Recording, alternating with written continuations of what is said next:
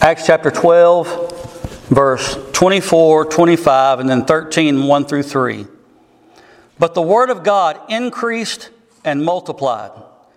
And Barnabas and Saul returned from Jerusalem when they had completed their service, bringing with them John, whose other name was Mark. Verse thir- chapter 13. Now there were in the church at Antioch prophets and teachers Barnabas, Simeon, who was called Niger, Lucius of Cyrene, Manaen, a lifelong friend of Herod the Tetrarch, and Saul. While they were worshiping the Lord and fasting, the Holy Spirit said, Set apart for me Barnabas and Saul for the work to which I have called them. Then, after fasting and praying, they laid their hands on them and sent them off. This will be the introduction, the introduction to the Apostle Paul's first missionary journey. Let's go to the Lord in prayer. Father, we come to you today thanking you for your word. Thanking you, Lord God, that there were people willing to go and to serve and to, to preach and to teach. They were available. Lord, we're thankful that so many were saved. We're thankful that this first missionary journey is a, is this catalyst that goes to the, to the Gentiles. Lord, we know that we've seen Gentiles saved thus far in Acts, but, but now we see this man called the Apostle Paul as he is fixing to go out from the headship of the church in Christ Jesus. And he's going to preach boldly. And Lord, I just thank you for sending salvation to the Gentiles. Lord, if it were not so, we wouldn't be saved. And so we thank you today for that. In Jesus' name, amen. You may be seated. Beginning in chapter 12, 24, and 25, uh, very quick recap. Last week we looked at Herod being exalted with pride. Big shocker, right? Herod was shocked or filled with pride and, and how that was his demise. He was exalted. Uh, we looked at some historical books, one by the, by the name of Josephus, and he tells us a little bit more in depth what took place that day. Um, and it's just a, a, wonderful, a wonderful article to read. If you ever want to go and to look at that, you can read that, and it kind of goes into depth. Um, but Herod died. He died, and he was eaten by worms, right? That's messed up. We looked at how this was an example for the church, just as Ananias and Sapphira was example for the church. The Lord does some pretty extreme things here in the book of Acts. And he does that to get our attention and to show us hey, this is an example of what not to do. So we see that with Herod. He was exalted with pride. Herod Agrippa the first. He was a lawkeeper, and we also looked at he was he was a strict lawkeeper, but he wasn't a saved man. And it just goes to show you that no matter how much law you keep, that doesn't mean salvation. It's only by faith in Christ Jesus, and we know the Herods were very wicked people. But beginning in verse 24, listen to what it says. But the word of God increased and multiplied. First off, I thank the Lord for that. It's wonderful because we'll have brothers and sisters in Christ that were gained during this period of time but secondly, I want us to see that at the death of Herod, after that comes something pretty shocking. It's almost like a, a, a short reprieve for the church. And the, and the gospel is able to go, and it, and it does go, and it does. It does affect a lot of people, change a lot of people's hearts. But the Word of God increased and multiplied. This was after Herod was eaten by worms. It begins to spread and it begins to flourish once again. And so you see that whole conflict, and, and then, then you have the spread of the gospel. And then you have conflict, and then you have the spread of the gospel, and it's just back and forth, back and forth, back and forth. But the word of God increased and multiplied. Verse 25 And Barnabas and Saul returned from Jerusalem when they had completed their service, bringing with them John, whose other name was Mark. If you turn back to chapter 11, you see in verse 19, going on down through there, where there was a man by the name of Agabus who came to Antioch and he prophesied. He prophesied that there would be a great famine in the known world, the Roman Empire. This is where Paul and Barnabas are sent to Jerusalem to give aid to the people there. Well, their time there is done. So now they are moving back to Antioch. They take with them John Mark. And you can find that story in 19, uh, chapter 11, 19 through 30. You see where the elders entrusted Barnabas and Saul to go and bring that money or whatever it might have been, that aid to the church there in Jerusalem. Well, here it is over in chapter 13, beginning in verse 1. Now there were in the church at Antioch. They had come back to Antioch and they were there. They were there. They returned from Jerusalem. They're back there. And this church is a hub. It is a big hub. And what I mean by that is you have Jerusalem, but then north of that, it's like you have Antioch. And Antioch in Syria is just a, a, an amazing church. It has all sorts of different players in it. I mean, it has, it has prophets and it has teachers.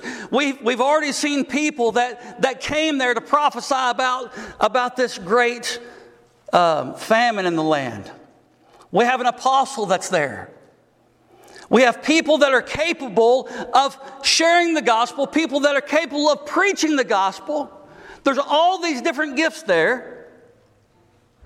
We have a church that is there, that's been planted, and it is thriving. And this church is going to be the hub for the Apostle Paul. It's going to be a place for him to come back to, for him to report back to the church, and then for that church to report back to Jerusalem. And you're going to see this. Uh, if you want to, you can turn over with me to uh, chapter 14 very quickly before I get into my text. Go to chapter 14 really quick, uh, verse 27.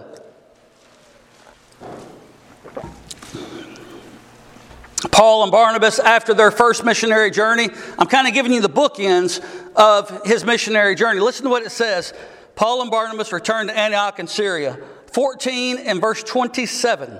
And when they arrived and gathered the church together, they declared all that God had done with them. Where are they at? They're at Antioch. They had went out and they had come back. And how he had opened a door of faith to the Gentiles. This was their report when they came back from their first missionary journey. They had to report back to the church, and then right after that, you see the Jerusalem Council in the next chapter. And so this was all on purpose, this was all organized by the Lord, and it was all in order. And that's what we have to see and, and remember beginning in 13 chapter, chapter 13 and verse 1 in chapter 13 we'll see that the church in, in antioch is a fully functioning thriving assembly. Before i get into the text an introduction to it because we have to know where the apostle paul and barnabas are going to be coming back to. What caliber of, of people these people are. They're just like us but they are they are i'll get into it here in just a minute Listen to what it says it's a fully functioning, thriving assembly. In this church, we will see truly how we are to do mission work and how people are sent out to do mission work. And also, we will notice the call to the Gentiles by Saul which is the overarching theme in 13 and 14. We've already looked at Peter ministering to the Gentiles like Cornelius. Remember that? In chapter 10, that was several months ago. So I went, I went over it uh, in one of the other chapters. Peter ministered to Cornelius, which was a Gentile, but now we have the Apostle Paul, whose primary goal is to go out from the church in Antioch to share the gospel with you and me to the Gentiles. And we have it recorded for us in Scripture. Having said all that, we still have to be able to apply this in our text to our own lives. And we're going to do so today. Now, there were in the church at Antioch prophets and teachers. Verse 1, chapter 13. When we think about the prophets, we think about one speaking of coming events, like in Psalms 22. Psalms 22 is a phenomenal passage of Scripture. It describes the crucifixion in detail by King David. It describes the crucifixion of Jesus Christ to the very smallest of details. That's a prophet. That's prophecy. That's prophesying. Prophets were not vague, as you see some today that call themselves prophets. Prophets are not vague, but they spoke clearly of coming events. And understand this they had 100% accuracy. Those things that did not come to pass by so called prophets, those people in the Old Testament would be labeled false prophets and not to listen to them. So it either came to pass or it didn't come to pass. And that's how you measure by if it's a prophet or not, if they are a prophet or not. Today we have prophets and prophetesses in churches. Now we don't hear, but I see it going down the road. Sister prophetess such and such is going to be evangelizing here, and brother prophet this one, and brother prophet that one. We don't need prophets today. I do not agree with this. I do not agree with these other denominations, and even in the Baptist circles, talking about this one's a prophet and that one's a prophet. I don't believe in that. I don't agree with it at all. In the New Testament church in the first century, there was great need for prophets, just as there was in the Old Testament. Man, this thing was getting up and running. I mean, this New Testament church, eight or nine years in, and here we are, and they're still using prophets. Agabus came from Jerusalem to Antioch to tell them, hey, there's going to be a great famine in the whole land. And we have historical evidence that it actually came to pass. That's a prophet.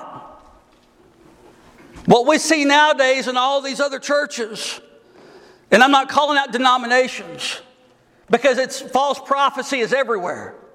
But what we see nowadays scattered across the board from here to South Africa, Bester, what we see nowadays is we see false prophets that came into the church and have come into the church, and they have a certain level of power that people look up to, and they ain't nothing more than soothsayers. They ain't nothing more than Miss Cleo trying to tell the future. You say, You on a soapbox? No, I'm not. It burns me up. Burns me up to see, quote unquote prophets. They got schools nowadays where you can go and learn to prophesy. That doesn't even make sense. It's like cleaning yourself before you use the bathroom. Right? That doesn't even make sense. Schools for prophets? To learn how to prophesy? Wait a second, I thought it came from the Lord and then they gave it out from there. How is that taught? And so, here in our text, we got to understand that the prophets that we see nowadays that are calling themselves prophets, guys, it's God's word is complete. We don't need any new revelation. I don't know if we understand that or not, but we've got God's Word.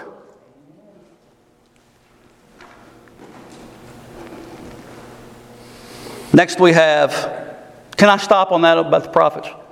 I'm done with that. I, there's, there's a lot to be said about false prophecy, false prophets, and I'm not going to go there anymore because I don't like them. Need to pray for them that Lord would that the Lord would show them the truth. In the early church, it was necessary. We see those giftings dying out around 70 AD. This is, this is true. God's word is complete. We don't need that anymore. Everything that we need to hear from the Lord is in His word. And we understand that. Next, we have in the church teachers at Antioch. This was a body of believers that were willing and ready to work for the Lord. We got to get this. Antioch was thriving because there were people working. Verse 1 gives us the five people or the five men, uh, particularly, that was called out Barnabas, Simeon, Lucius, Manaen, and Saul. Five men set apart for working in the church at Antioch and working abroad as missionaries for the Lord. But still responsible to report back to the church there at Antioch and also Jerusalem. Verse 2, listen to what it says. While they were worshiping the Lord and fasting, the Holy Spirit said, Set apart for me Barnabas and Saul for the work to do which I have called them. The Holy Spirit, the third person of the Trinity, speaks. Whether it was audible or whether it was in their hearts, the Holy Spirit spoke and they heard. Everybody agree with that? That's what, the, that's what the scripture says. The third person of the Trinity speaks, and whether it was in their heart or whether they heard it with their ears, they understood it, they heard it, and they were in agreement. And they did it. I want us to notice something in this text first. Before we go any further into the calling of Barnabas and Saul. And you're going to say, Pastor, this is pretty fundamental stuff. I like fundamentals because they win the game. I have told my girls 5,000 times if you can make a layup, you'll win the ball game. You know why? Because a layup is fundamental. If you can pass the ball and make a layup, you can win a game. We have a game here, we have a race here. And we have to have fundamentals that are exercised so we can finish strong. True or false? Our salvation is a race. True or false? And to run that race, we have to have the bare essentials. We have to have the things that we need to accomplish and finish that course. The first thing I want you to see about this passage of Scripture what were the people doing? Answer worshiping the Lord. Worshiping the Lord. This is what they were doing. Is it a coincidence that the Lord spoke to them while they were worshiping Him? No. Why? Because it's a, it's a conversation. They were worshiping the Lord, they were ministering to the Lord, praising the Lord. And the Lord speaks to them. That's, I mean, com- communication is key. They were ministering to him in praise, and the Lord responded in power and sets in motion Saul and Barnabas. He sets them in motion. It's, it's called a relationship. Casey and I, if we don't communicate, our relationship is strained very hard. And that's with any marriage. If there is no communication, this is a fundamental that we have to get right. If there is no communication in marriage, if there's no communication in a friendship, then it is going to strain that relationship to the utmost. It's going to be hard to move in that relationship. It's going to be hard to get anything accomplished. It's going to be hard to go down the track in that relationship if there is not communication. And so this is a fundamental that I think that is so important that we have to grasp. They were communicating to the Lord through way of by way of, of praise. This is a fundamental. We must praise the Lord. This relationship, this communication that we're to have, if we never praise the Lord, how will He know we love Him?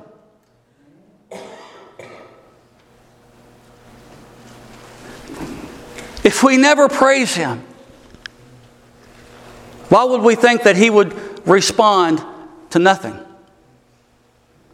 If we don't ever lift up anything to Him, why do we really think that He's going to respond to us? We know that He's a gracious and a merciful God. We understand that. And He overlooks a multitude of sins. But there is something about fundamentals that we have to get right. Communication is one of them. And the communication that we see here is, is, is praise. Another, another one that we see is prayer. If we never praise, if we never pray, there's another one reading God's Word. These are fundamentals to get us through the, the finish line. If we never praise, if we never pray, and if we never read God's Word, how will we know how much He truly loves us? I can remember where I was at when I, when I fully realized what justification was. I was reading God's Word. And it dawned on me and it clicked in my brain the depth of justification. These are things that we have to get right. The early church here in chapter 13, in verse 2, it says, While they were worshiping the Lord, the church was worshiping and seeking the face of the Lord and his favor. And I'm going to tell you right now, Grace, we have to do a better job of that in our private lives, in our public lives, and congregationally, we have to do a better job. Have to.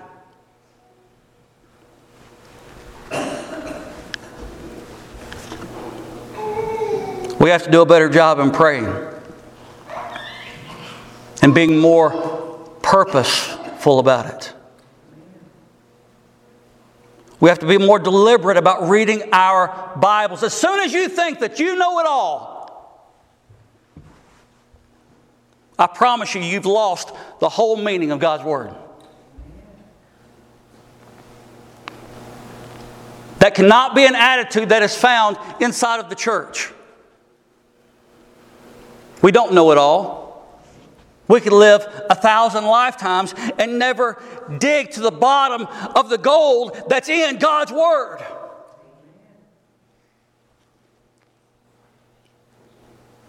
So, there are some very basic fundamental things that we see this church doing. And this church was thriving. Why were they thriving? Because they were doing the fundamentals.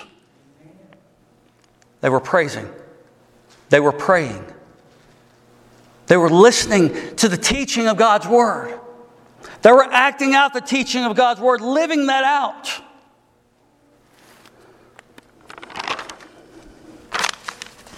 Verse 2, notice also that they were fasting. Here again, just as when a person denies themselves, when they, you know, you have to deny yourself to praise the Lord. Because it's a very humbling thing to raise your hands up and to begin to praise the Lord and to call out to Him and tell Him how awesome and how beautiful He is. Someone might think that you are crazy, right? It's denying of your own personal feelings, it's denying of yourself. You have to deny yourself to do that. I'm going to praise the Lord. And here again, we have this, this self denial. Here again, we see it again in fasting. And this is an order, just like it is with praise, in order to draw close to God. Fasting. There's great power in praise. We see that all through the Old Testament. It was used as a weapon of warfare by God and His saints. There's great power in fasting. We see that also as a weapon of warfare. We see it with Queen Esther when she called a three day fast. Am I right or wrong? Jesus was all the time, he was all about fasting. This is an area where I truly struggle. One reason why is because I don't think about it that often. Because any impulse for me to eat, I go to the refrigerator and I get what I want. Amen or not? We all got refrigerators. Nobody's got to bury their food in the ground anymore. If you had to bury the food in the ground, you wouldn't be going out there getting as much. But we all got refrigerators and they're all chock full of stuff. And all we got to do is go get it. Oh, it's so easy. This is why we don't think about it. It's also a spiritual discipline that is not easy to practice. And I'm not talking about giving up your cokes. I hear people all the time, and I'm not, I'm not talking about people's sacrifices, but I hear people all the time, they say, Well, I gave up cokes for three days. I'm like, Well, bless your little heart. bless them, Lord. They gave up Coca Cola. If you want to get the Lord's attention, go on a fast. Deny yourself. Show Him that you are completely and solely dependent upon Him. Take up your cross and follow and feed on the Lamb of God and His Word. This is what the early church was doing. These are principles that the modern church nowadays, I think, can get away from if we're not reminded of them. And when that happens, when that happens, the church begins to lose its power.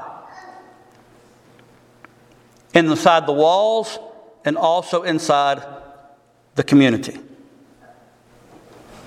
Some of us need to fast more. Just like some of us need to praise more, some of us need to fast more. And I'm one of them. To deny ourselves so that we may go hard after Christ. Then we have prayer, obviously, in the text as well. There in verse 3. We need to do it more. By show of hands, can anybody tell me that your prayer life is where it needs to be by show of hands? You can't, can you?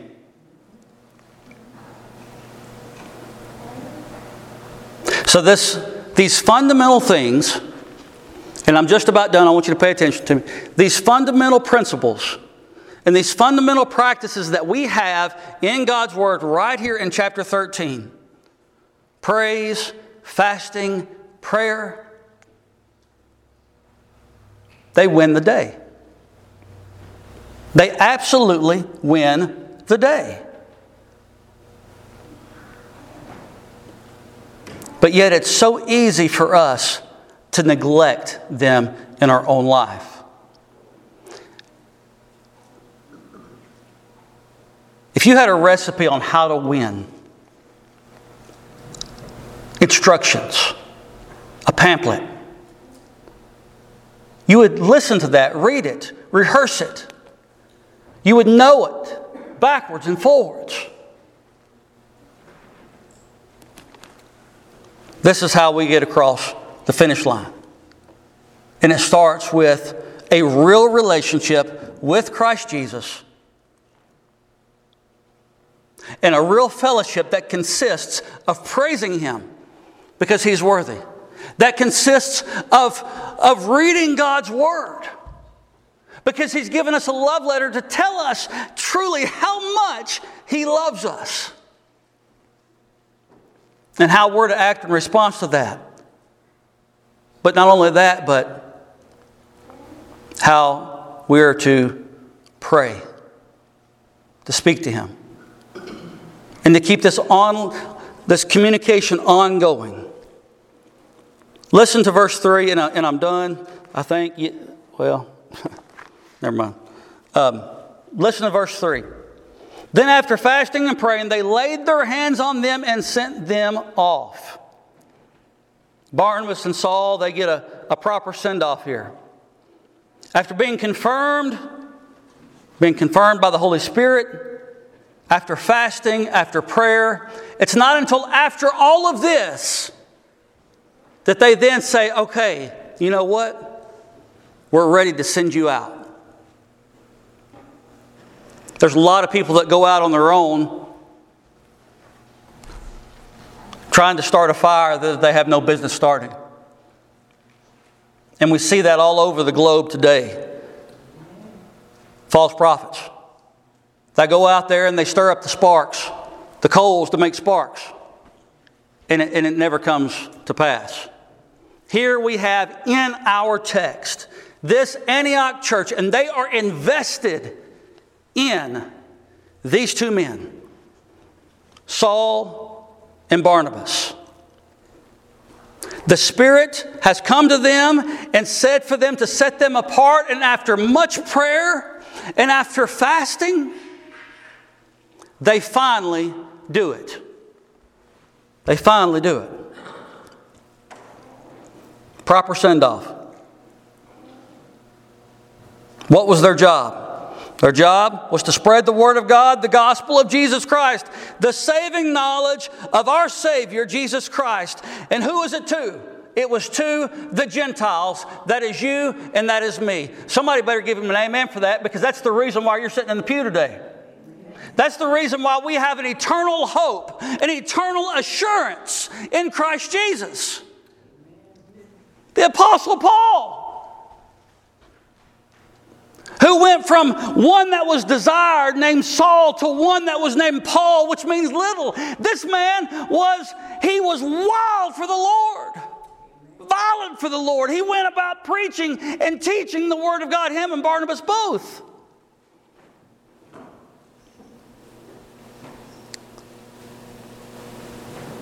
And this is Saul and Barnabas' first real missionary journey, and it's going to go fast. When you get into 13, and I'm almost done, listen to me. When you get into 13 and 14, Paul doesn't stay in one place too long. I mean, he is moving. 13 at the end of 14, he is moving from place to place, spreading the word of God. And we're going to see him do that next week, beginning in verse 4. And I'm going to stop right there and I want to share this with you. You can close your Bibles because I know everybody always does that when I say I'm stopping right there. First thing you do, I can hear them all close. I used to wait for my mom to do that when, when I was a child because I knew that meant we were getting out of church. Well, that's true. I remember that. I want to stop right there. And I, I want to leave you with a plead. A plead to share the gospel. When? This is the question when? I want you to do it today, tomorrow, and the next day. Where? Where at? At Richard Thompson's visitation and funeral. Why? Right now, we have an opportunity to be guiding lights to the Thompson family. This is the church's responsibility. We know that Richard Boo Boo Thompson was a child of God.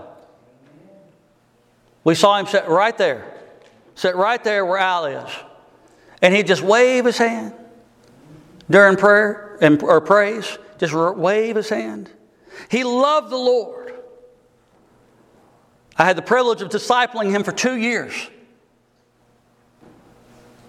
until he went into the nursing home.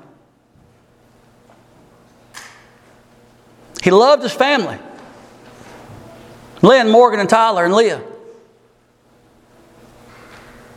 And there's four people that are immediate to him that we need to be in prayer for.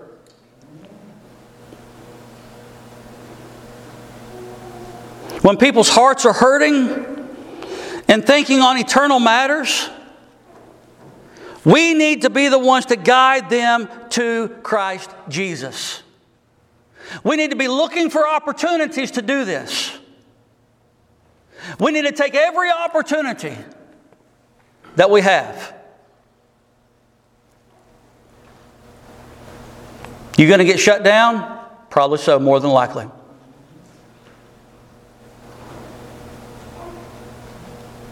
When Mr. Tommy was in the hospital, I shared the gospel with some, with some people and got shut down. But I still did it.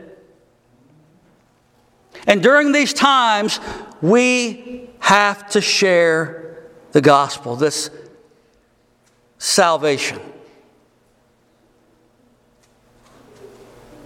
We have to share and be lights to them for comfort.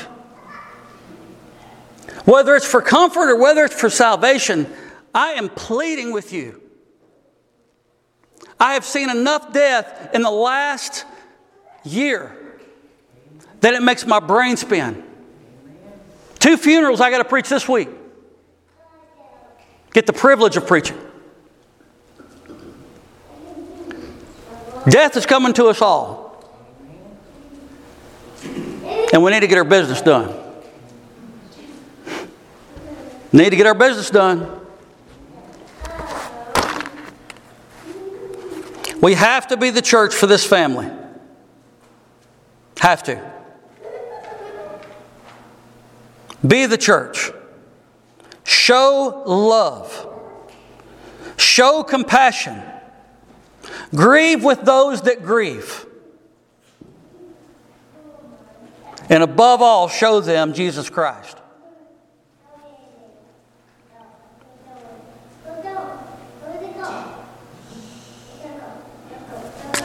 The greatest love you could ever show or tell anyone is that all have sinned and all need a Savior. The greatest love that you could share with anyone is that Savior is Jesus Christ. The greatest love that you could share with anyone is being truthful and telling them that there is a real heaven and a real hell.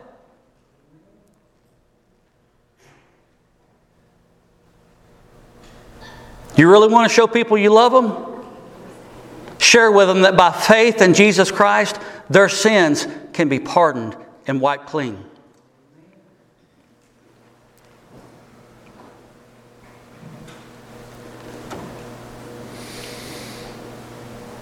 Life is entirely too short to mess around with eternity. Entirely too short. On Friday, I stood in a room where one of our church members' body lay, Richard Thompson. And I ministered to, ministered to his family for 45 minutes while he was there. I was called back the very next day because Miss Marilyn Johnson was passing, taking her last breaths. Two hours before she passed, I was there. And as a pastor, I have the reality and I see what happens with people. And I see that life is so incredibly short.